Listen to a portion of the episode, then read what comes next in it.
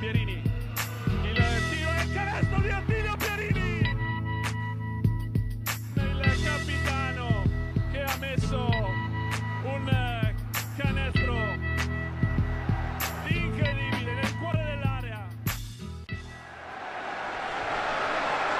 Salve, ben ritrovati a una nuova puntata di Immarcabili. Ci avviciniamo alla eh, sosta natalizia, ma ancora eh, parecchio, parecchio da vedere nel basket di casa nostra. Partiamo come solito dalla Serie B, Serie B che nello scorso fine settimana viveva il, sul, come campo principale quello di Ancona per il derby appunto tra la Luciana Mosconi e l'Aristopro Fabiano, Aristopro che arrivava lanciatissima e che invece ha trovato lo stop sul campo del, del Palla Prometeo Estra, Ancona che ha, uh, aperto il fuoco direi nell'ultimo quarto dopo uh, appunto 30 minuti sostanzialmente equilibrati, ancora che ha sparato se non sbaglio 9 triple nell'ultimo, uh, nell'ultimo quarto che alla fine quindi ha stroncato la resistenza di una comunque discreta Aristo Pro, ancora che conferma sicuramente di avere grande forza di fuoco perché stavo mh, appunto controllando anche prima qualche, qualche numero, anche qualche numero particolare su, su Ancona che è l'unica squadra del, del girone che tira più da 3 che da 2 eh, e però permane quella, quella difficoltà che un po' sta palesando sin dall'inizio della stagione ad essere efficace in difesa ancora che pensarla come ultima difesa del girone fa, fa abbastanza strano, no? Ma fa strano sì, perché fa strano, però ripeto, è una squadra agli, totalmente agli antipodi di quella dello scorso anno, completamente, per costruzione, per caratteristiche individuali, per... Uh, per proposta di gioco, giocano molto meglio rispetto all'anno scorso, ma eh, difendono meno, come giustamente detto tu. Ad ogni modo, quello che conta è sempre il risultato del campo e il risultato del campo ha detto che Ancona eh, ha vinto con merito eh, il derby con una Janus, come hai detto tu, era lanciatissima, con un quarto quarto leggendario di Panzini che ha messo quattro bombe e poi ha tirato dietro tutti gli altri sostanzialmente perché è partito forte Lollo con un paio di canestri importanti, eccetera, e, e l'ha vinta, secondo me, Paia eh, vincendo tutti gli scontri diretti ruolo per ruolo, pareggiandone uno, che è quello tra Panzini e Stanic. E Stanic ha fatto una partita al di fuori di ogni logica, una roba disumana un, che non dovrebbe essere permessa a un giocatore di quell'età lì, e invece, e invece è permessa, perché insomma, ha fatto una partita 12 assist, ma eh, cioè, veramente non il faro. Io non ho mai visto, negli ultimi veramente boh, anni di B, non ho mai visto un giocatore così condizionante in positivo per tutta la squadra. Fa sembrare gli altri più forti. Una squadra che è veramente totalmente in mano a questo giocatore, ma insomma, ho visto giocatori peggiori a cui darle in mano una partita anche offensivamente perfetta. Poi, ovvio che nel quarto in quarto eh, c'era bisogno dell'aiuto di qualcuno e nessuno gliel'ha dato, onestamente. Ero arrivato un po' stanco, ha continuato a perdere le responsabilità, ma Petracca assente ingiustificato, Verri ha fatto fatica, eh, lo stesso Simone Centanni ha fatto una partita, cioè, è stato molto ben difeso, devo dire, da Touré, da Ciribeni, eccetera, una staffetta anche importante, quindi nel quarto quarto un po' si è visto, Simone mi ha fatto fatica per tutta la partita, uh, Jan De Foll è stato bullizzato da Bedin in alcuni momenti, veramente l'ha proprio portato a scuola fisicamente, anche tecnicamente, insomma Uh, la crescita di Bedin nell'ultimo periodo sicuramente anche a livello di parlavamo di numeri dell'attacco di Ancona e quello è un plus sicuramente de, in questa crescita offensiva di Ancona.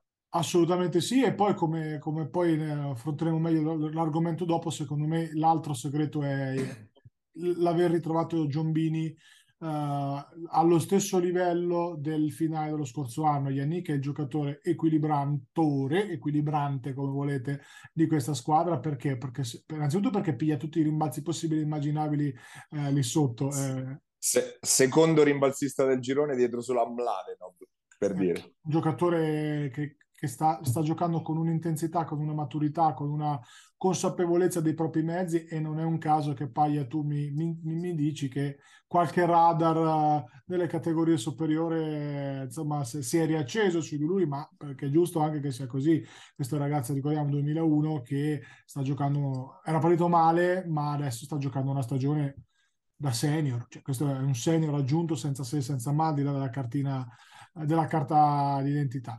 Uh, Carnovale ancora continua ad essere croce delizia perché dietro veramente è un problema grosso. In attacco, quando è così, ha fatto un canestro su un piede solo dalla riga della pallavolo, è tutto insensato. Eh, comunque, quando è così, è, è, insomma, è, è un bell'andare. E quindi, ecco, eh, tutti gli scontri diretti, tolto quello del playmaker che è stato sostanzialmente pareggiato grazie a un quarto quarto di Lollo, ripeto, leggendario, li ha persi Fabriano, dalla panchina non è arrivato niente ed ecco che eh, Ancona ha fatto, ovvio che ha aiutato dalle percentuali, ma io sono dell'idea che non è che le percentuali vadano così a caso, le percentuali si costruiscono e Ancona, al di là di due o tre canestri di talento, uno di punto di carnavale che abbiamo detto, un canestro di Lollo eh, in transizione sotto un blocco, eccetera, eccetera, comunque i tiri stati ben costruiti, quando si costruiscono ti puoi permettere anche di non essere così solido in difesa e la Luciana Mosconi a questo punto abbiamo qualche dubbio che sarà mai una squadra difensiva, eh, però eh, insomma, intanto vittoria, vittoria di prestigio importante e meritata. Ancora sicuramente in periodo adesso molto positivo, soprattutto a livello dei risultati, aiutata dal fatto che comunque il calendario l'ha messa davanti a anche un momento stranamente favorevole, nel senso che comunque ultime cinque partite, quattro in casa per Ancona, che comunque è stata brava a, sfruttare, a sfruttarle tutte, visto che comunque le ha vinte appunto eh, tutte quante. Eh, Fabriano dall'altro canto era ovvio che dopo sette vittorie consecutive ci potesse stare, era, era un periodo in cui stava filando veramente tutto alla perfezione, forse anche troppo appunto, e quindi incidente di percorso che però non cambia di una virgola il, eh, processo positivo di questo inizio di stagione. Fabriano che eh, resta al secondo posto comunque in classifica insieme eh, a Faenza, ancora invece che entra in quel gruppone gigantesco che si è formato lì in mezzo a quota 14 dove veramente eh, si passa dal quarto all'undicesimo posto, quindi veramente può succedere ancora di tutto e appunto gli scontri diretti in questa eh, in quest'ottica saranno, saranno ovviamente cruciali. Eh, le alt- eh, con- comunque riapprofondiremo anche il discorso ancora ovviamente col nostro ospite di questa settimana, l'abbiamo spoilerato ormai appunto Yannick Giombini, grande protagonista di questa eh, Luciana Mosconi e appunto classe 2001, quindi ancora eh, fondamentalmente under e ovviamente un ragazzo così giovane che fa così bene, qualche occhio dall'alto, come, abbiamo, come hai detto tu Gabri, l'ha eh, ovviamente catturato, ma è normale appunto che sia, eh, che sia così. Eh, tra le altre delle martigiane partirei dalla vittoria pesante della General Contractor Iesi eh, sul campo del, della pallacanestro Fiorenzuola, la Fiorenzuola che era eh, in grande periodo di, di condizione nell'ultimo mese, e Iesi che ha un po' girato la partita nell'ultimo quarto, trascinata di peso da Merletto, ma eh, retta in piedi invece nel corso della partita sicuramente da un super Filippini forse il più continuo di tutti. Beh, certo, adesso restano negli occhi le giocate di Merletto nell'ultimo quarto. Quello che conta è che insomma è una vittoria pesantissima quella della, della General Contractor. Anche perché ho appunto su un campo difficile di una squadra che era assolutamente in un ottimo stato di forma. Eh, è ottenuta con le armi che questa Iesi in questo momento ci sta, ci sta facendo vedere. Quindi eh, una rotazione tra gli esterni molto cristallizzata. In questo momento Rocchi è un po' uh, sottoutilizzato, nel senso che gli altri stanno performando meglio ma Merletto è in una fase di scorer importante, quindi è giusto cavalcarlo. Eh, anche Ferraro è leggermente dal punto di vista offensivo un po' in calo, ma è sempre il solito giocatore importantissimo per tutto quello che fa rimbalzo in difesa. E di Filippini, Paglia l'avevamo sempre detto no? nelle scorse settimane, c'è un giocatore che non fa mai, mai, mai mancare il suo apporto, molto pulito, che non spreca un pallone eh, ed è in doppia doppia più o meno sempre, comunque una, una simile doppia doppia sempre, non ha punte di che ne so, Ventelli, eccetera, anche se qua c'è andato molto vicino, però è un giocatore di veramente sostanza, che per un centro è tanta roba, insomma, no?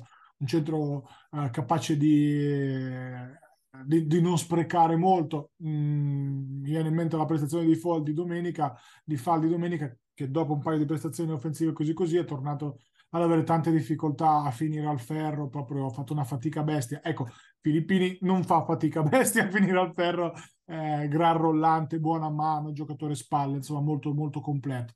Eh, ripeto, una, una Iesi che affari spenti, quasi, quasi come ti posso dire, veramente senza pressione, però è assolutamente in linea di galleggiamento con quello che era l'obiettivo, quello che è l'obiettivo, insomma. Poi, come hai detto tu prima, Paia, questo vale un po' per tutti, ma l'avevamo detto già a settembre, gli scontri diretti varranno tantissimo e questo è uno scontro diretto importante perché insomma andare a prendere due punti a Fiorenzuola che verosimilmente potrebbe essere una di quelle squadre che eh, insomma sarà eh, lì lì fino alla fine di per, appunto per, per lottarsela eh, questa diciamo qualificazione, torneo play-in, play, chiamatele come volete, eh, comunque che lotterà per la Serie B è importante. Eh, di Fiorenzola Paglia voglio sottolineare mh, non l'ultima prestazione di Re perché mi interessa poco, ma in generale il rendimento di sto ragazzo nel, dall'inizio dell'anno, che è stato un rendimento eh, ottimo per, in relazione all'età e in relazione, ripeto, al passato direi una delle scoperte tra virgolette di Dani Agnello che è andato a pescare dal sommerso pesarese VL un giocatore un po' dimenticato eh, è andato a pescare insomma uh, da, da, appunto dal, dal, sommerso realmente totalmente dimenticato e, e giocatore... Alessio Re da, da Camerino passato dalla VL ma Camerte, insomma, del, esatto. dell'entroterra lì del, della zona. Sì, perché me lo ricordavo appunto di quando stava la, la VL, fece un anno, due, adesso non ricordo, però sì, eh, sì. pescato appunto da, da Daniele e uh, comunque per fisicità sicuramente un giocatore che può provare a fare la Serie B, assolutamente sì, e se migliora anche tecnicamente sta appunto dimostrando di, di poterci stare, quindi insomma... Uh, un, un, un, bel colpo, ecco, visto che insomma è un, è un altro marchigiano d'esportazione della, della, sesta marchigiana, come ami definirla tu, eh, andava, andava, sottolineato. Comunque, ripeto, una, una, general contractor che conferma lo status di squadra molto solida con pochi fronzoli che gioca bene a pallacanestro che comunque ha un'identità molto chiara dei riferimenti molto chiari un sistema che coach Ghizzinardi ha plasmato secondo me più eh, come ti posso dire, è stato più lui ad avvicinarsi ai giocatori che, secondo me, per come conosco, quel poco che conosco il coach, eh, che diciamo eh, lui a imporre la propria pallacanestro. Questo è un grandissimo merito perché chiaramente il materiale umano era di questo tipo qua e quindi è una squadra che va magari ad alto numero di possessi a cui devi concedere un pochettino no, di, di qualche forzatura, però insomma direi che i risultati stanno lì a testimoniare il buon lavoro. Tra l'altro, sicuramente Fabriano qualche gomito se lo mordicchia, insomma, per un Alessio Re, appunto, che non sta facendo ovviamente cifre da capogiro, però per appunto quella rotazione che dicevamo sta un po' mancando all'Aristo Pro, sicuramente era un candidato molto importante, insomma, per essere quel quinto esterno, diciamo, che poteva dare un po' fiato ai, eh, al, al, trio dei grandi insieme appunto a, eh, a Gulini che invece il suo lo sta facendo bene. E Fiorenzuola tra l'altro sarà avversaria dell'Aristo Pro domenica, quindi eh, anche un test significativo per Fabriano. Avevo dimenticato invece di Ancona che sarà in trasferta a Firenze contro la squadra che appunto è incognita in questo momento perché anche la, la stessa dirigenza ha messo un comunicato in cui ha, ha messo appunto tutte le difficoltà economiche delle, delle quali si ormai vociferava da diverse settimane, quindi c'è da vedere anche con chi scende in campo obiettivamente la, la pallacanestro Firenze eh, vedremo appunto comunque è un'occasione ghiotta per, per Ancona visto che comunque adesso al momento perlomeno è una squadra che eh, Firenze è nel gruppone quello lì in mezzo delle squadre a quota 14 gruppone del quale fa parte anche, anche Iesi Iesi che è attesa invece dal derby contro Matelica Matelica che eh, invece non riesce a muovere quello zero in classifica.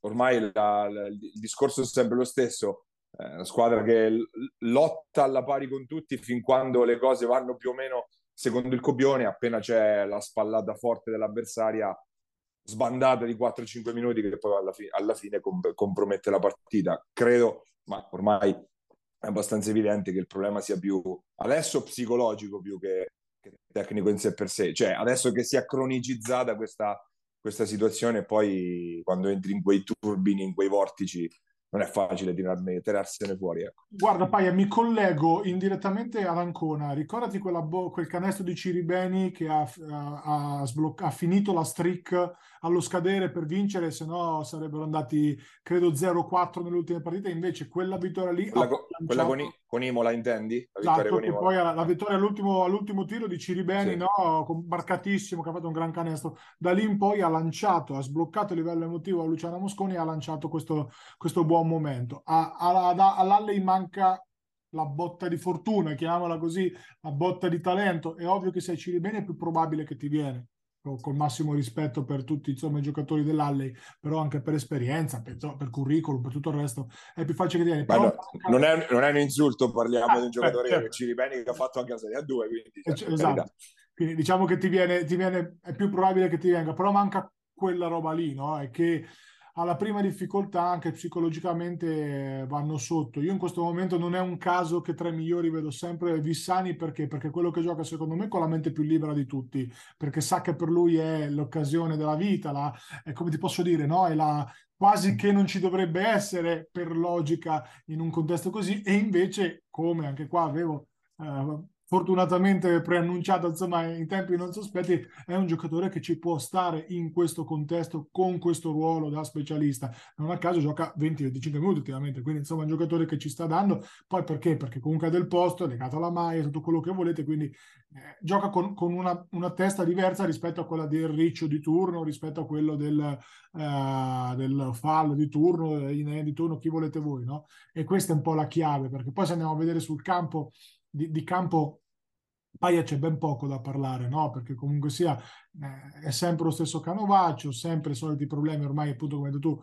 cronicizzati di mancanza di leadership nei, nei, nei momenti, nei possessi anzi eh, decisivi e, ed è una squadra che chiaramente deve essere ritoccata, no? tolto l'alibi allenatore, adesso sicuramente qualcosa si farà sul mercato, il problema è chi è che adesso viene eh, a, a, giocare in una squadra che è 0-11 è, è, un po' complicato, è un po' complicato perché è vero che non ci sono retrocessioni, quello che volete, ma in realtà una mezza retrocessione c'è comunque, perché vuoi non vuoi, eh, la, la, la, B2 del prossimo anno non sarà neanche lontanamente paragonabile alla B d'eccellenza, no? Quindi, sai, per un giocatore cambia. Quindi un pochettino è questa la problematica, però ripeto, la pausa di Natale ormai è alle porte, ormai è dietro l'angolo e sarà quello, credo, il momento in cui l'Alle insomma tirerà un pochettino le somme eh, e, e, cercherà di, no? di, di, migliorare il migliorabile. Certo che la stagione, come detto la settimana scorsa,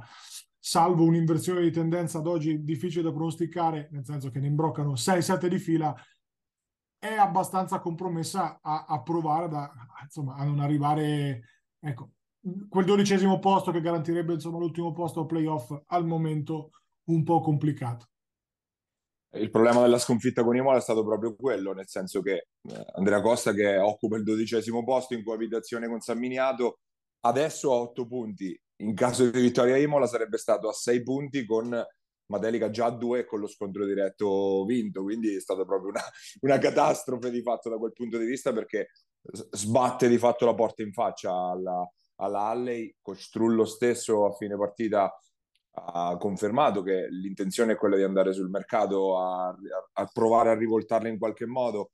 La squadra, la squadra però ecco dove e come intervenire è difficile proprio perché come dicevi giustamente Gabri è normale che quando una squadra è 0-11 poi non è che abbia grande appeal sul mercato dai nomi che ti possono svoltare una stagione poi magari qualcuno in cerca di occasioni comunque potrebbe venire comunque, però eh, a quel punto non avrebbe gran senso farlo il cambiare per cambiare. E quindi ecco, anche quella adesso la, la difficoltà in cui si trova. Primariamente io penso sia fondamentale cercare di vincerne una, insomma, domenica trasferta a Iesi, obiettivamente complicata. Poi però Matelica recupera giovedì prossimo la partita sul campo dei Tigers Cervia. Vincere quella prima di Natale, quantomeno sarebbe parlare di boccata d'ossigeno in questa situazione forse un po' eccessivo però una piccola iniezioncina di fiducia, almeno qualcosina, dai, potrebbe essere. Vivere la giornata, provare a giocare una partita alla volta, ricorda sinistramente la stagione che, che facemmo noi l'anno scorso con Civitanova, però quella Civitanova, al di là del risultato, era una squadra che sembrava molto più viva, cioè che probabilmente lo era. Adesso, chiaramente non sono all'interno del, del, del gruppo Matelica, però quella Civitanova lì. Forse, anche, forse anche più, più, pronta a giocarlo. Esatto, bravo, adesso ti, ci stavo arrivando. Eh, a, a, paragone di risultati, perché parliamo di una, due vittorie in un girone d'andata, quella Civitanova lì era una squadra che comunque lottava, che comunque aveva delle gerarchie, che comunque era viva, cioè perlomeno, come ti voglio dire, sembrava di potersele giocare con tutte, specie non a caso eh, un paio di vittorie le facemmo, eh, quelle che poi realmente si poteva giocare, no? Eh, invece quest'Alley, un po' per, come hai detto tu, probabilmente un, una, una, un'abitudine diversa, eh, ma come è anche normale, prima stagione in Serie B, io penso che sia dal, dal vertice, da, dalla società in poi, no? doversi trovare per, dopo tanti anni a fare una stagione perdente in un campionato comunque mai affrontato, è normale che cambi proprio tutta la, l'ottica no? di gestione della, della, società, della squadra stessa. Quindi è un passaggio quasi obbligato, eh, ricorda come, come ci ricordiamo, amo spesso ricordare la prima stagione di B della Janus dopo la vittoria della, della C, sinistramente uguale. Ecco, quindi è un passaggio abbastanza obbligato. Adesso l'importante, per fortuna, in una, in una stagione dove appunto le retrocessioni sono finte, diciamo così, però ecco, onorare i tifosi che vengono dal palazzetto è importante, onorare gli sponsor, onorare la piazza, questo è, è fondamentale. Una partita alla volta, con calma e prima o poi la svolta arriva. E anche la formula ovviamente è diversa completamente quest'anno, appunto perché c'è questa riforma dei campionati che rende anche difficile fare valutazioni, perché qualcuno considera l'interregionale una retrocessione, per qualcuno è un riposizionamento, quindi quello è anche una questione di, di prospettive, però ecco, ca- cambia un po' anche la, la, la, gli obiettivi che si danno un po' le, le varie società. Eh, per chiudere il quadro della Serie B c'è la Golden Gas Senigallia, Senigallia che invece eh, dopo le difficoltà delle ultime partite, si è ritrovata in maniera anche in, inaspettata per le proporzioni sul campo di una squadra che invece era in grande salute come la Virtus Simola, partita che di fatto non è esistita. Senigallia l'ha aggredita dal primo minuto, è andata via praticamente subito, lanciata da Pozzetti, poi sono venuti fuori un po' tutti gli altri fin troppo bella la Golden Gas per essere vera stavolta quasi. Allora, il primo quarto di Simone è da, da mettere, da incorniciare in una teca di, di, del manuale dello stretch 4. No? È partito, ha fatto 8 punti senza sbagliare un tiro, bomba, eh, canestro piazzato, il suo solito eh, jumper senza, senza mettere palla a terra dal mezzo angolo, altra bomba. E dico, questo insieme ai soliti 3-4 palloni che Giacomini dalla rimessa, dalla propria rimessa lancia di là per il primo che, che arriva e lo fa da una vita Giacomini sta roba qua e ormai tutti quelli che giocano con lui hanno imparato, pure Musci stesso, no? che chiaramente non è un contropiedista per tonnellaggio, però intanto uno ne ha rubato, perché tanto pre- Giacomini prende prima roba che fa lancia e poi da lì vediamo cosa succede. No?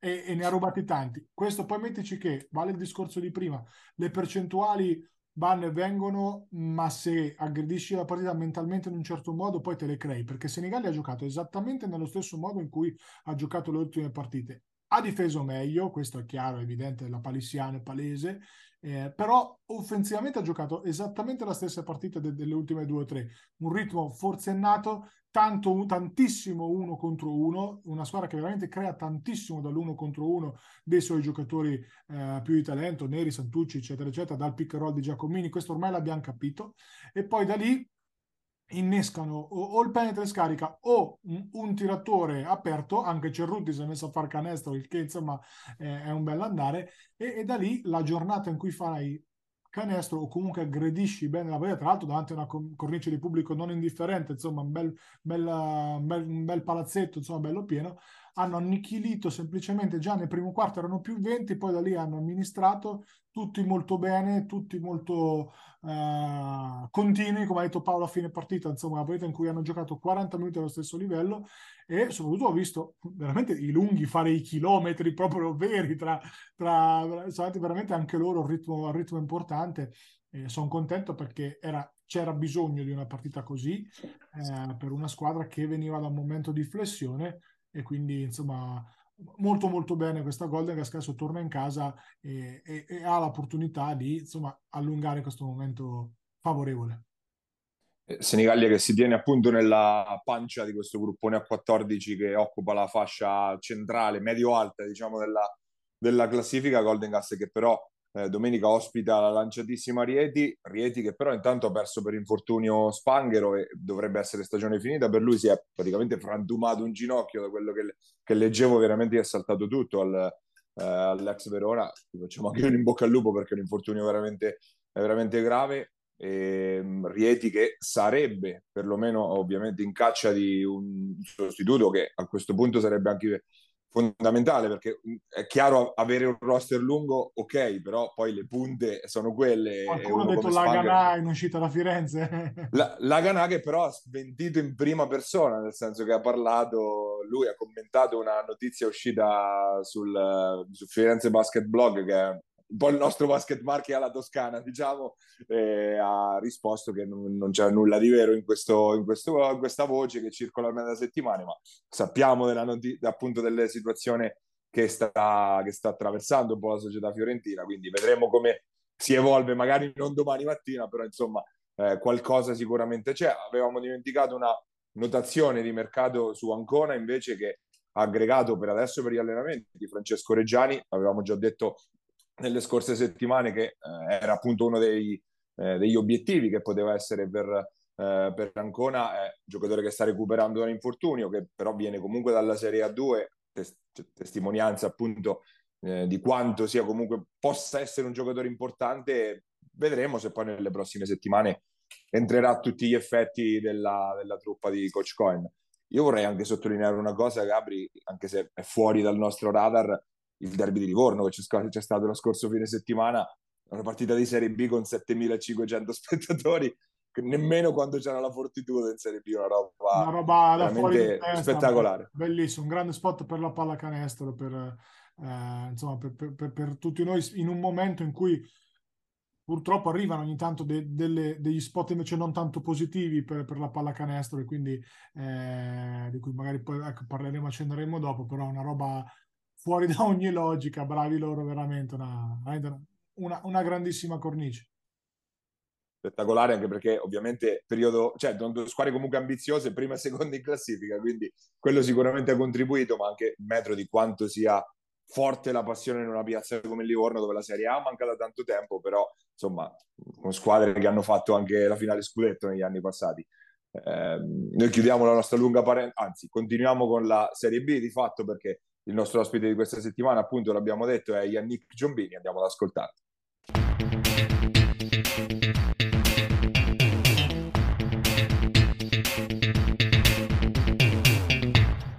Il nostro ospite questa settimana abbiamo l'ala della eh, Luciano Mosconi ancora, Yannick Giombini. Grazie di aver accettato il nostro invito innanzitutto. Ciao a tutti, prego, c'è di che, piacere. E partiamo ovviamente dalla partita di domenica scorsa, la vittoria appunto nel derby contro la Pro Fabriano, forse la prima vera vittoria di peso direi della stagione, comunque contro una squadra che stava andando molto forte in questo inizio di stagione, eh, un bello squillo insomma quello che avete dato domenica.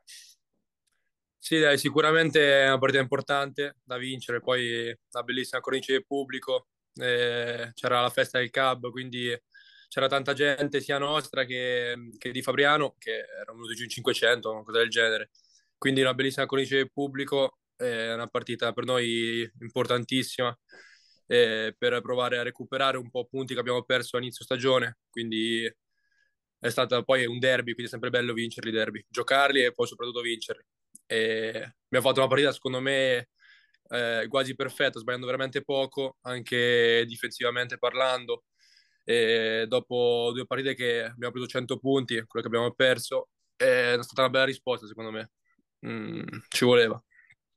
Eh, appunto, eh, lo, lo, stavi accennando, l'inizio stagione che avete avuto un po' zoppicante, diciamo, in questa ultima fase sicuramente avete ripreso, ripreso quota, quattro vittorie nelle ultime eh, cinque partite. In cosa potete crescere ancora, secondo te?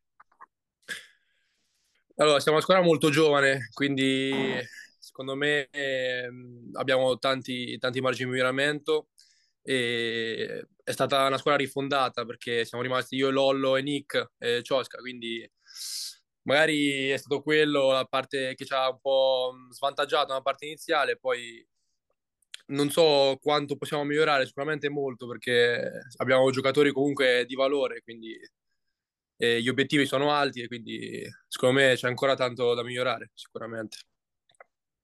Come sta migliorando la squadra, stai migliorando anche tu perché sei alla quarta doppia doppia consecutiva, le cifre di stagione stanno crescendo forte, stavo guardando prima, poco più di 10 punti e quasi 9 rimbalzi a partita, quindi già, già cifre da giocatore solido. Che, com, com, in, con cosa è, con, è coincisa questa crescita? Se c'è stata se c'è stato qualcosa che ti ha dato la svolta o se è un percorso insomma che si consolida. No, eh, diciamo che dopo un inizio un po' sottotono mh, ho deciso di, cioè, di, fare un percorso diciamo come preparatore per aiutarmi appunto a, essere più performante che proprio sentivo che a differenza dell'inizio dell'anno scorso ero meno performante quindi probabilmente quello ha aiutato poi mh, sfruttando ogni allenamento eh, al massimo quindi dopo arrivo più pronto alla partita e sicuramente anche a livello di testa che ti aiuta allenando, allenandoti tanto e, e bene arrivi meglio alla partita e dopo è chiaro quando inizi a vincere è tutto più semplice.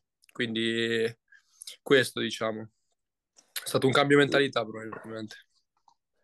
Dai, un'altra cosa che hai accennato appunto il fatto che siete comunque una squadra in larga parte rifondata eh, anche rispetto alla, all'anima dorica dell'anno scorso quest'anno siete rimasti di fatto due Lollo, Anconetani eh, veri.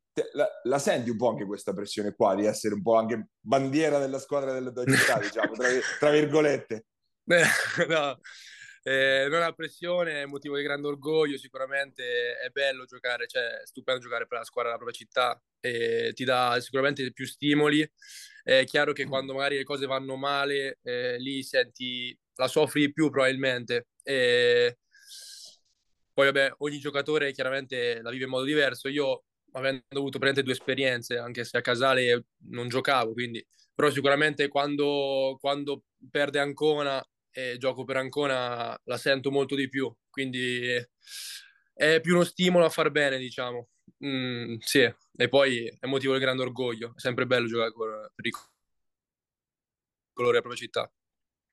Gabri.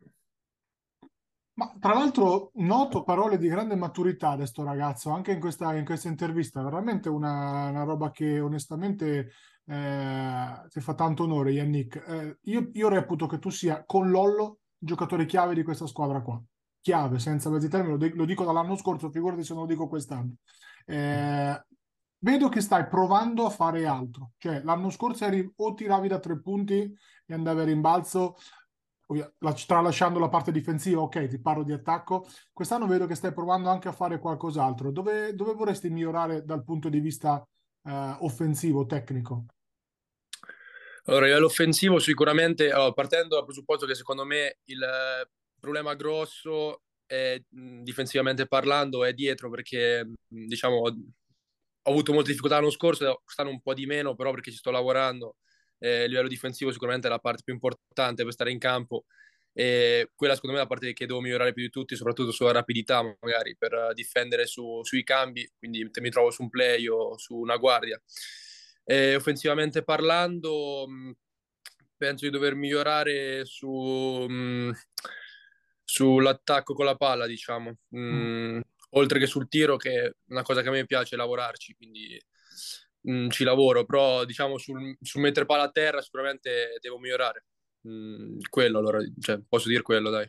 Sei uscito dal, mm, dal, dal settore giovanile con forse, come ti posso dire, facendo un passo, mi viene a dire, non ti dico troppo, troppo avanti, perché chiaramente la Serie A in relazione all'età eh, forse era anche a livello di pressione, no? qualcosa di, di, di, pesante. Quanto è stata importante l'esperienza in C e poi questa esperienza in B, che è un campionato assolutamente di altissimo livello, con l'idea, secondo me, mh, mm, ce la devi avere, se non ce l'hai sarebbe sbagliato, di tornare in Serie A perché hai tutto quello che serve eh, per, per, giocare in Serie A, perlomeno in Serie A2, insomma.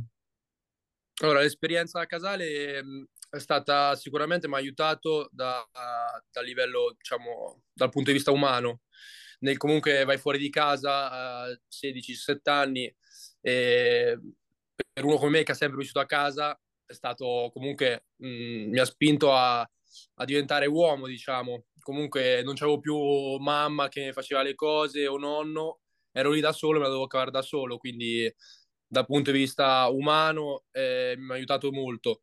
Dal, punto di, dal punto di vista tecnico, nonostante eh, ho giocato veramente poco, ma perché mh, non potevo stare in campo, quindi è, è, giusto, però stando sempre in quell'ambiente, facendo allenamenti con la Serie A, eh, mi ha aiutato molto a crescere anche secondo me a livello, mh, diciamo, di come si sta dentro una squadra di un certo livello. Quindi mh, non but, cioè, mh, secondo me tutto mi ha aiutato, certo. anche esperienza casale in A, dove non ho messo piede in campo, se no l'ultima partita contro Latina e pochi sprazzi di partite comunque mi hanno aiutato a, a crescere sicuramente. E l'esperienza in C, dico la verità, io l'ho vissuta proprio come un under 18, un altro under 18, quindi e poi lì si è stoppato il campionato, mi sembra, mm, quindi è stata cioè io sono arrivato prima ad Ancona che per me era il primo vero campionato sì. in una squadra e quindi diciamo che questo è il secondo anno, è iniziato adesso il secondo anno per me. Però comunque già sta in campo, si vede meglio, ma sei in senior raggiunto, insomma, a parlare di, di under, a parte che non, non, c'è più lo status di under, sei 2001, no? Te Yannick, giusto? Sono 2001, ma con, uh, per il Covid so, questo è l'ultimo anno da under. Ah, ok, ok, quindi vanno abbonato un anno, un anno sì. così. Eh, però parlare di under per te ormai è, è, un pochettino, è un pochettino riduttivo, cioè sei un senior raggiunto a tutti gli effetti. Quali sono i modelli di giocatore a cui ti, ti sei ispirato e continuerai magari ad ispirarti per, per il futuro? Allora, modelli... Allora, mi è sempre piaciuto Gallinari, però. Mh, a livello di gioco non è che mi ispiro a qualcuno, penso solo ad andare in palestra e migliorare su quello che mi dico di migliorare e su quello che riconosco dove ho delle lacune. Punti di eh, diciamo però... allora magari che ci hai avuto a livello di compagni di squadra che ti hanno aiutato, non lo so, un Simo Pozzetti magari l'anno scorso. No, sicuramente so sì, sembriamo i, gioca... esatto, i giocatori, giocatori che ho avuto in squadra, Simo Pozzetti per me è stato veramente un fratello maggiore, non saprei come descriverlo, tuttora lo sento spesso, mi ha aiutato veramente tanto perché nei momenti dove ci ho avuto molte difficoltà l'anno scorso, dopo un buon precampionato, mh, stava sempre lì, facciamo sempre tiro insieme, mi aiutava, mi faceva capire cosa dovevo fare, cosa dovevo fare per stare in campo, gli atteggiamenti giusti, in, qualche movimento in post, cioè tuttora lo sento anche per cose extra, extra al campo, cioè per me veramente è una persona molto importante, cioè, che mi ha aiutato molto, ma e l'anno scorso sono stato proprio accolto come mh, mm, bene, cioè tutti mi aiutavano, lo stesso Lolo, Lolo Panza, cioè, anche quest'anno, è una figura sicuramente di riferimento proprio mh, mm, per essere un giocatore di pallacanestro. E lo stesso Alberto Cacacio, ma l'anno scorso veramente sono stato accolto benissimo dalla squadra e tutti mi hanno aiutato a crescere. E lo stesso Andrea Quarisa, Tommy Minoli, cioè veramente è stata è stata una grandissima esperienza che mi ha aiutato molto. Aia. E appunto carriera giovanissima quella di Yannick, appunto iniziata nelle, nel settore giovanile di Ancona, poi il biennio eh, a Casale, appunto annusando, diciamo, tra virgolette, la Serie A2.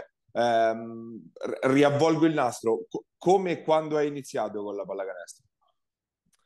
Ora, ho iniziato che avevo 7-8 anni, poi però sono stato allontanato, diciamo, perché... Che hai combinato? Eh, eh, facevo un po' come mi pareva, quindi mi hanno allontanato e niente, dopo ho provato un po' di sport, pallavolo, un po' tutto e poi so, ho riprovato e alla fine mi hanno, diciamo, mi hanno accettato. Eh, sempre alla Stamura fino a che quando sono stato a casare, però ho fatto tutta, tutto fino a 18 anni, 17 anni a Stamura. Finché non hai messo la testa a posto, insomma. Esatto. Anche perché a casa eh. non è il basket lo sport di, di, di famiglia, insomma. Esatto, sì, mi sono allontanato un po'. Da... Diciamo che il papà era un discreto giocatore di pallavolo, insomma, così, così sì, era, sì, sì, sì. E, ehm, appunto, a, a, livello senior, di fatto la tua esperienza appunto è giovanissima. Diciamo che possiamo ricondurla a due allenatori fino ad ora quelli che hai avuto, prima Mattia Ferrari e poi Piero Cohen, ci parli anche un po' dei, di queste due figure, analogie differenze tra, tra, i due? Ora, eh, Ferrari l'ho vissuto un anno e mezzo, perché poi c'è stato il cambio di allenatore tra Covid e tutto, diciamo che non, non ho avuto quel rapporto che ti posso, cioè, non saprei cosa dire, un allenatore tosto che pretende molto ai propri giocatori, però oltre a questo poco da dire. E Piero lo conosco un anno e mezzo, eh, anche lui è un allenatore che secondo me veramente tira fuori il meglio dai giocatori. Eh, devi essere pronto a, cioè, ai suoi metodi. Diciamo che mh, forse avendoci avuto Ferrari in A2 non... e poi Piero, non ho vissuto questo sbalzo, diciamo, da... Cioè, sono tutti due allenatori che pretendono molto e che ci si allena molto e ci si, va, ci si allena molto forte. E però devo, cioè, riconosco che Piero ha tirato fuori probabilmente il meglio da me e che a me servono questi tipi di, di allenatore magari per, per tirare fuori veramente il meglio. Ok, io ti ringrazio Yannick e in bocca al lupo per questo proseguo di stagione insomma con, con il campetto. Crepi, grazie. Grande ciao a tutti. Ciao. Ciao, ciao. Ciao, ciao. ciao. ciao,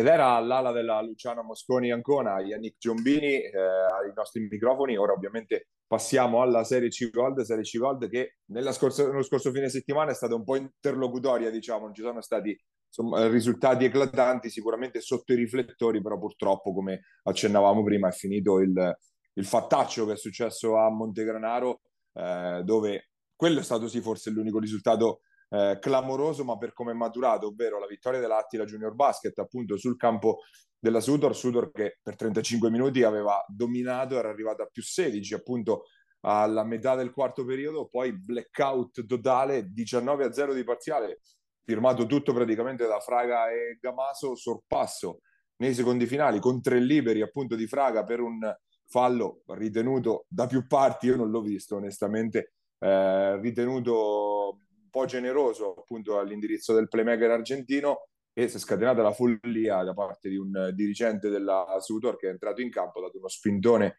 ad uno dei due arbitri che appunto poi sbilanciandosi ha battuto la testa contro la, contro la porta, un, un, taglio profondo alla, alla nuca, sono scaturiti ovviamente anche i eh, provvedimenti disciplinari, inibizione per 18 mesi per eh, appunto il dirigente eh, la Sudor sarà costretta, o meglio, la sentenza dice quattro giornate di squalifica al campo, ma poi tre sono convertibili in multa e sarebbero 750 euro ogni multa, quindi 2250 euro nel caso di conversione di queste tre partite e, quest- e la quarta poi eventualmente sarebbe invece eh, partita a porte chiuse, quindi eh, più altre mh, sanzioni accessorie, direi insomma multe minori che vanno a completare il quadro, questo però è il, quello che si è delineato sicuramente un fatto sicuramente brutto, brutto molto che come dicevi prima Gabri macchia un po' uno sport che come eh, che, che, che, ogni tanto purtroppo si trova a raccontarle di queste, di queste situazioni. Ti devo dire, Paia, lasciamo al calcio quello che è tipico del calcio, cerchiamo di tenere il nostro sport il più pulito, più, più, più limpido possibile. È ovvio che il momento di follia capita a tutti, ma questa è una roba onestamente mh, inqualificabile. Hai già detto tutto tu, c'è, c'è, poco da aggiungere. Per tornare al fischio, che io chiaramente invece ho visto, l'ho visto anche in diretta, quindi ho anche capito il momentum della partita. Era chiaramente un fischio azzardato. Ora, da, dalla telecamera, impossibile giudicare un fallo, se c'è stato un tocco o non c'è stato un tocco, cioè è un fischio che si poteva dare come non si poteva dare dalla telecamera, dal campo chiaramente sarà stato molto più evidente però è un fischio che la Sutor non si deve mettere nella condizione di poter fischiare, dico sempre questa roba qua, cioè al di là del vantaggio che hai dilapidato perché hai sofferto un po' la zona, perché hai sofferto un po' di braccino corto, eccetera, eccetera, è ok.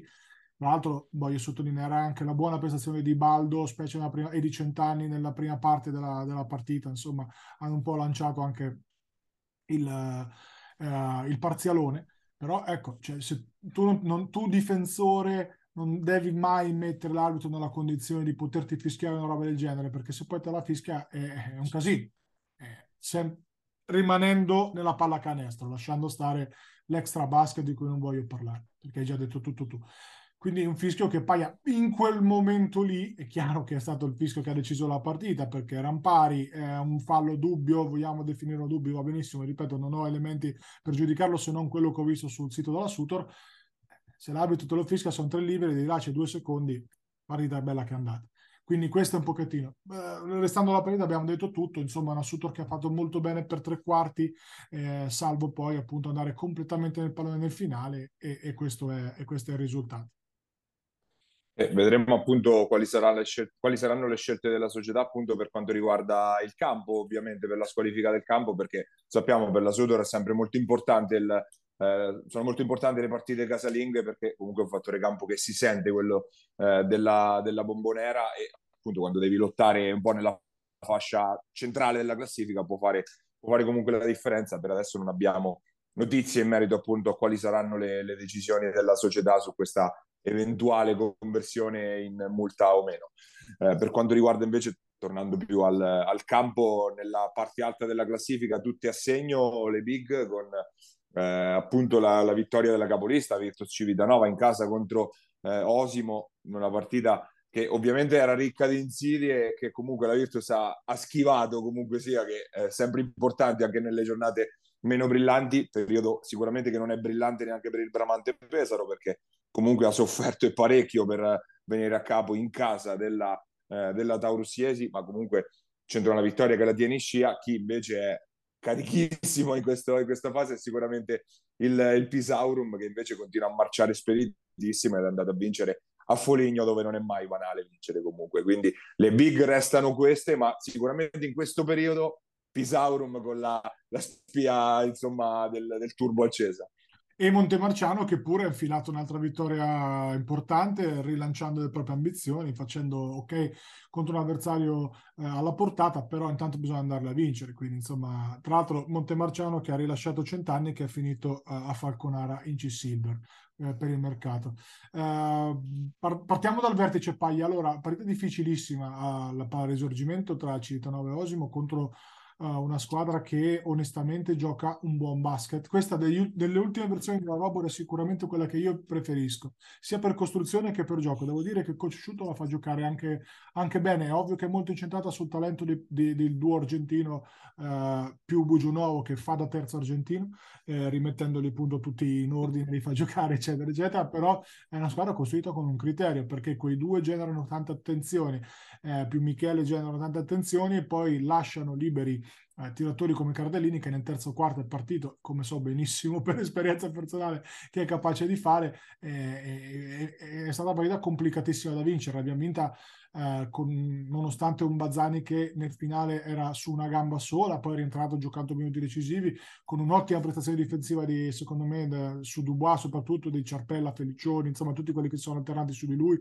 perché diciamo siamo riusciti a limitarlo bene eh, anche lo stesso Suppi alla fine l'abbiamo limitato abbastanza bene, che è un giocatore talentosissimo, fai fatica a limitarlo, però una squadra ti devo dire che ci ha messo tante difficoltà eh, con merito, ma eh, ripeto, questa Civitanova eh, deve essere in grado di lottarsela con tutti perché eh, ovviamente l'obiettivo è ambizioso e soprattutto eh, venivamo da un paio di settimane di acciacchi, non niente di, di grave, tra virgolette, però febbre, acciacchini, appunto polpacci che magari non vanno a posto e portare a casa queste partite qua. Eh, dove ti voglio dire c'è stato anche un arbitraggio non facile e voglio spezzare un, una, un'arancia e non una lancia come per fare la battuta uh, in favore della classe arbitrale secondo me ovvio qualche errore c'è stato sicuramente però ti devo dire che non era facile arbitrare quella partita secondo me l'hanno fatto, l'hanno fatto bene proprio per Ecco, eh, se non se ne parla sempre male, secondo me è giusto anche parlarne quando fanno bene la classe arbitrale. E quindi una bellissima partita, un bello spettacolo, una roba Rosimo che fino alla, alla fine eh, ci ha fatto sudare e dirà, e dirà la loro. Pisauru che incontreremo sabato, quindi finale di, di, di calendario paia non semplicissimo insomma per, per i nostri colori, eh, lanciatissima Pisaurum, eh, una squadra che ha trovato degli equilibri, una squadra che ha trovato tanti punti nelle mani, una squadra che, guarda, l'ho vista le ultime tre, l'ho viste bene per analizzare la partita, ti devo dire che eh, al di là della variabile impazzita Clementi, che una partita magari ne fa 30, una partita ne fa 10, ci sono le costanti Cardellini, Bini, ok? Però ti devo dire che la batteria di lunghi che ha ha ritrovato un giunta innanzitutto a un livello fisico degno del giunta di qualche anno fa, cioè è tornato in forma, va rimbalzo, attacca con la mano destra, frontale, eccetera, eccetera. Vicky sappiamo benissimo che fa sempre canestro da gomito ormai da boh, quanti anni è che, che mette quel tiro lì con l'80%. Se a tutto questo metti una rotazione comunque lunga, vedrai che sarà sarà molto complicata per, per, per, per, Cittadino, ma per chiunque andare a vincere a, a Baia Flaminia. Eh, Todi è tornata alla vittoria in, in maniera abbastanza insomma, uh, convincente e sta lì, ti devo dire che è una squadra che appunto il rendimento casalingo eh, trasferta molto diverso e tra le vittorie insomma importanti c'è sicuramente quella di Sant'Elpidio che eh, mh, fa uno scalpo importante eh, che è quello di Assisi, Assisi che è sempre più in crisi perché ripeto secondo me la squadra è anche buona, insomma non è una squadra da, da, da avere adesso controllo, mi pare due punti in classifica. Una vittoria, una esatto, vittoria. In classifica, quindi eh, c'è qualcosa anche lì magari di psicologico, di mentale, di allenamento, tutto quello che volete, però insomma è importante vittoria di Sant'Elpidio eh, nell'ottica anche di una risalita insomma di questo, di questo nuovo corso. No, quella di Assisi ormai la possiamo definire di cri- eh, crisi piena a Porto Sant'Elpidio, almeno con queste due vittorie si è un po' riaccesa e eh, resta ancora staccata rispetto al gruppo delle, delle, squadre che lottano per qualcosa di più, però insomma almeno è un segno di vita, diciamo. Abbiamo lasciato fuori eh, il derby umbro che c'era, quello tra Todi e Valdiceppo, la vittoria importante comunque di Todi che ferma un po' la, la risalita eh, del, del, appunto della Sicoma, ma appunto lì in mezzo veramente può succedere di tutto perché se consideriamo che la, la Sutor di fatto eh, occupa il decimo posto ed è a 10 punti, la, la Vetta è 8 punti sopra, quindi non è che sia poi così, anzi 10 punti rispetto a Civitanova, ma lì in mezzo c'è veramente un mondo, appunto può succedere di tutto e ricordiamo che eh, la C-Gold vivrà di fatto un doppio turno prima di Natale, appunto quello di, del prossimo fine settimana con Pisauro, Pisaurum Civitanova come chiara partita di cartello e poi il, l'infrasettimanale tra mercoledì e giovedì che inizia già di fatto il turno, il, è già la prima di ritorno. Che non vuoi, non vuoi, fare un mercoledì sera alle 9 a Val di Ceppo nel nostro caso, un ritorno previsto a casa, nel mio caso ad ancora ore 1, 1 e 30 circa.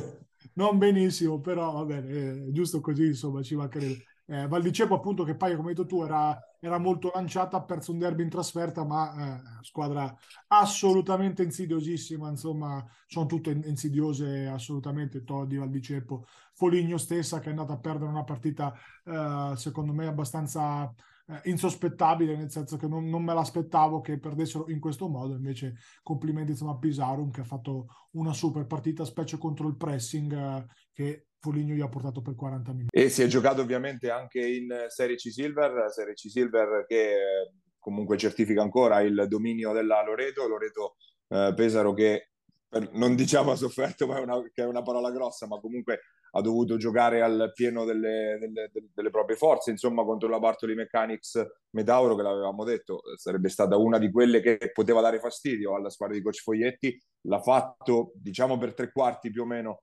eh, contro la, la, corazzata pesarese e poi si è dovuta eh, inchinare e quindi lasciare strada ancora una volta alla, a una Loreto che resta quindi imbattuta, dietro resta a meno 4 solo Urbania, di fatto vagamente in scia, fa di nuovo rumore un'altra sconfitta per Recanati, stavolta forse ancora più pesante delle altre perché arriva veramente inaspettata su del, sul campo di una delle squadre che fino ad ora ha fatto peggio in questo inizio di stagione, ovvero Basket Giovane Pesaro. È vero, diversi acciacchi, diversi infortuni, a giro sono mancati quasi tutti per coach Padovano, ho l'impressione che veramente la quadratura sia lontana da arrivare il problema è che adesso cioè il campionato si è un po' spezzato tra le prime sette e le, e le altre, ma eh, ricordiamo che sei sono quelle che entrano direttamente in Serie C. La settima si deve andare a guadagnare poi il, il pass in quel playoff, playout, chiamiamolo, che arriverà dopo. Quindi Recanati si è messa in allarme ro- rosso adesso perché poi, tra l'altro, domenica c'è la partita contro la Loreto, non proprio l'ideale in questa fase. Non c'era Andreani, Paglia, la, la, l'ultima, insomma... Le... Febbre, febbre. febbre. Per Lollo, quindi Ah, parziale, scusate, però sì, sicuro mh, la Recanati di questo momento della stagione, di questa prima parte di stagione, è abbondantemente sotto il par. Uh, una squadra che probabilmente deve trovare la propria quadratura, non, non, so se a livello fisico o a livello proprio di chimica di squadra. È una squadra che non, non ha mai dato l'idea di essere quella mazza campionato che in realtà era lecito, noi ci aspettavamo fosse, insomma, era lecito pensare che, che fosse. La sconfitta a basket giovane l'assenza di Andreani non deve essere un, un, alibi perché insomma la squadra ampiamente alla portata per, per la Recati anche priva del chiaramente proprio per me che titolare sicuramente c'è qualcosa da rivedere sì anche in questo caso la pausa di Natale probabilmente arriva al momento giusto per, per la squadra di Padovano vediamo non, c'è qualcosa sì sicuro che, che, non, che, non, va a livello proprio di, di, di chimica ne parlavamo anche fuori onda eh, però insomma c'è, c'è, tutto il tempo per sistemarlo. Da, Urbania, onestamente con Super di Coste ha dovuto far fatica per, per battere Falconara in cui ha esordito appunto cent'anni per pochi minuti, insomma, però c'è avuto appunto il gigante di Coste a dominare lì sotto, 29, una roba del che, genere. Che campionato sta facendo di Coste, tra l'altro? Eh, anche qua, magari l'anno prossimo una chiamatina da, da, dalla C-Gold, perché no? Cioè, insomma, mi sembra un giocatore che assolutamente possa stare per dimensioni sicuro, ma anche ah, per... Anche, anche, se, tra l'altro, se tutto va come deve, entrano nella C unica, quindi di fatto già sì, c'è, sì, insomma, sì, certo, però certo. magari anche in interregionale un corpo soprattutto così può, dar, può, può starci, insomma. Assolutamente, soprattutto bisogna vedere che interregionale viene fuori l'anno prossimo, perché c'è, secondo me ci sarà anche un, una possibile spaccatura tra la parte alta media della, della, della B2 e la, la parte che diciamo si ritrova dentro, ma magari non aveva tutta questa ambizione di farla, capito cosa, cosa ti voglio dire? No? Poi, sì, sì. Eh, ci può stare, quindi vediamo, però sì, sicuramente un giocatore che sta facendo un campionato straordinario, eh, forse potrebbe essere anche l'MVP de, de, de, del mid-season della, della C-Silver, cioè, comunque andarci molto vicino. Della Loreto hai detto tu, insomma, una squadra che ha avuto bisogno di giocarla la partita, perché questa Metauro è squadra vera, è squadra forte, è squadra che lotta per la C Gold o unica da, da, da ormai qualche anno, quindi insomma una squadra consolidata, eccetera. Eh, e dietro fammi segnalare la vittoria di Tolentino di, eh, camp- sul campo di Spoleto, trascinata dal, dal, mio Checco Conti, di cui sono veramente contento insomma, di vedere che è tornato a far, a far bene. Adesso eh, insomma, vittoria di uno in un campo comunque non facile. Eh, continua a fare una discreta stagione anche l'Oximum che non, non, mi aspettavo. Alla fine ha portato a casa già cinque vittorie, insomma, non, non, non banale. Con, anche qua con la, la, loro small ball, con il Carancini finto 4, finto 5, insomma, chiamate come volete. Bene anche la prova di, di Pozzetti Junior, insomma, quindi eh, sono contento perché no, non me l'aspettavo così competitiva, ecco l'Aximum in Silver, invece alla fine sta facendo il loro. Eh, tornata la vittoria straroboante San Marino, ecco, uno di quei risultati da C-Silver di inizio campionato, quei più esatto. 60, più 50. Se, sembra, sembrava che fossero finiti, invece di tanto fanno capolino ancora.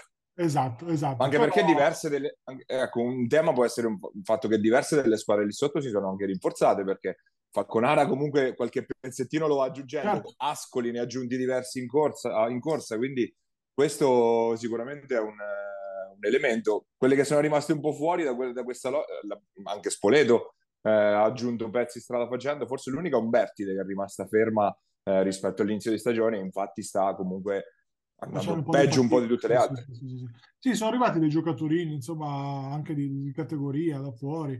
Abbiamo detto di Toia, di Falconara di, di qualche tempo fa. Un paio di stranieri ad Ascoli, c'è un giocatore esatto. che, di cui non ricordo il nome, che credo sudamericano o qualcosa, sta vendelleggiando sereno ogni domenica, quindi sarà una pesca di coach minora che ci ascolta e ci deluciderà poi in privato. Allora anche la, la, la, stessa Porto San Giorgio veramente un andamento del tutto incomprensibile. Ok, la sconfitta con Perugia ci può anche stare. Tra l'altro si è rivisto Treggiari che non so se adesso... Sì, è riattivato, riattivato voglio, Treggiari. voglio sì, informare sì. perché per me era un grandissimo prospetto, almeno da C-Gold quando tre o quattro anni fa. Eh, poi si è un po' perso, non, l'ho perso completamente io dai radar, quindi ignoranza... Motivi di studio, se, se non sbaglio, ah, era andato a studiare fuori, ma anche su quello mi pare di ricordare così. Era un assoluto prospetto, insomma, un ragazzo che la, la C la poteva fare tranquillamente, quindi eh, l'abbiamo rivisto, insomma, però ecco, eh, tornata la vittoria appunto Perugia, San Giorgio, anche questa forse l'altra squadra che in relazione al roster, eccetera, sta un pochino performando al di sotto delle, delle aspettative. Però ripeto, anche qua il campionato è lungo, c'è tempo, quindi staremo ampiamente a vedere. Sì, era importante per Porto San Giorgio questa perché Perugia era la squadra un po' che fa la, faceva la cerniera con eh, il piano inferiore, diciamo, di questo blocco, due blocchi che si stanno eh, spaccando, si stanno creando appunto in classifica, ma insomma, appunto, siamo neanche a metà campionato, c'è tempo e ricordiamo che comunque dalla settima alla quindicesima vanno tutte al playoff barra playout, quindi è di fatto un, una caccia alla miglior classifica per, squadra, per, le squadre della parte bassa della, della, graduatoria appunto.